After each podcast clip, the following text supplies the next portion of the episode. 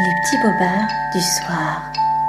Un podcast pour rêver, s'émerveiller. Une histoire à écouter pour petits et grands et remonter la mécanique du temps. Embarquez pour une folle aventure. Écoutez-moi, laissez-moi vous conter les plus belles histoires cachées au fond de mes tiroirs pour vous éblouir avant de vous endormir et de fermer vos petits yeux quand s'éteignent les cieux.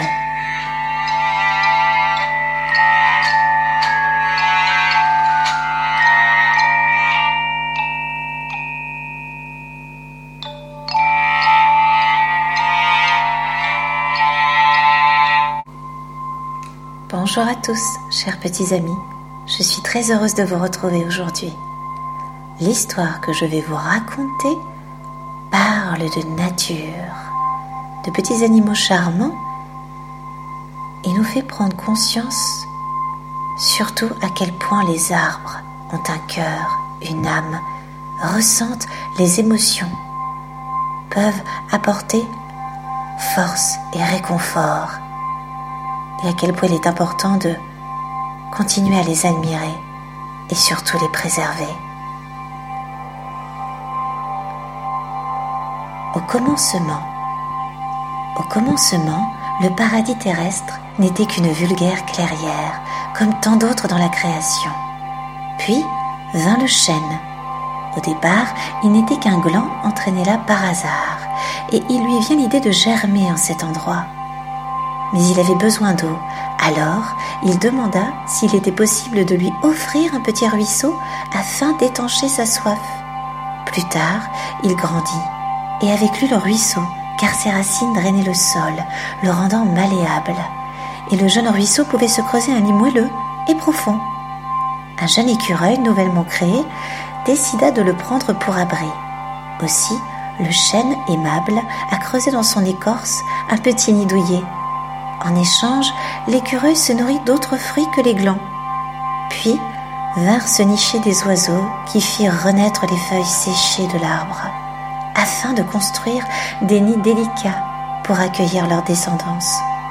En échange de sa protection, le chêne leur proposa de manger les chenilles qui le martyrisaient. Jusque-là, tout allait bien. Plus tard, après plusieurs générations, les écureuils oublièrent leur serment et mangèrent les glands du chêne leur ami d'autrefois.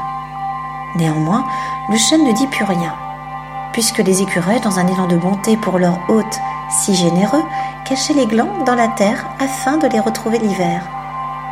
Mais ils oubliaient systématiquement certaines cachettes, laissant ainsi de jeunes glands pousser, assurant la descendance du chêne majestueux.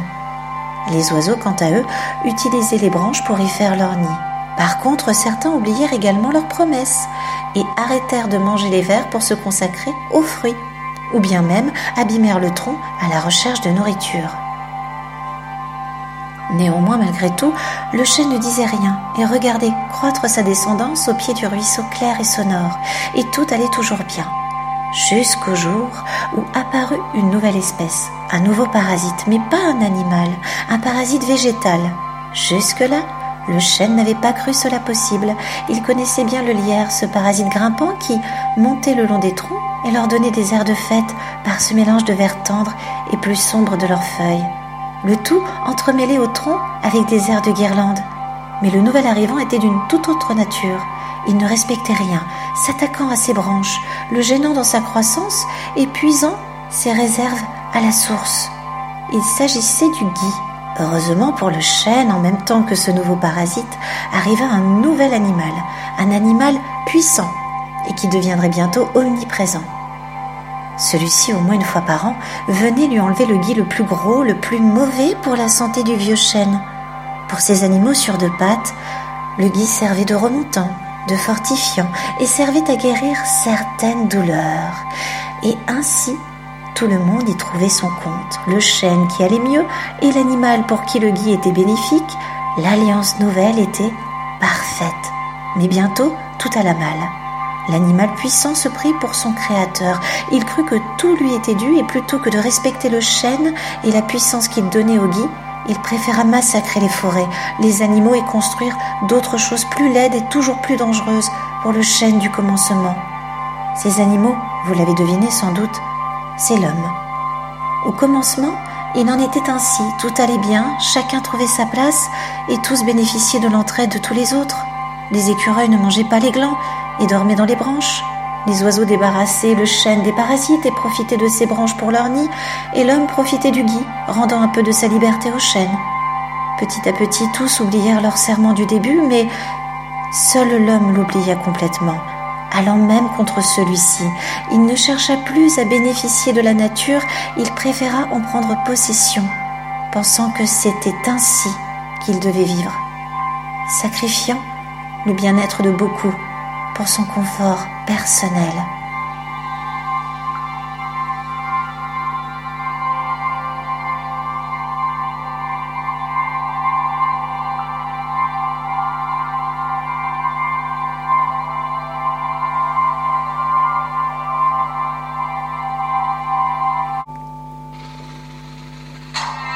Ainsi s'achève notre belle histoire. Il est temps pour nous de nous quitter. Et pour vous, chers petits amis, de fermer vos petits yeux pour rejoindre le monde merveilleux et enchanté des contes de fées. Je vous dis à bientôt pour un nouvel épisode des petits bobards du soir. Bonne nuit et faites de beaux rêves.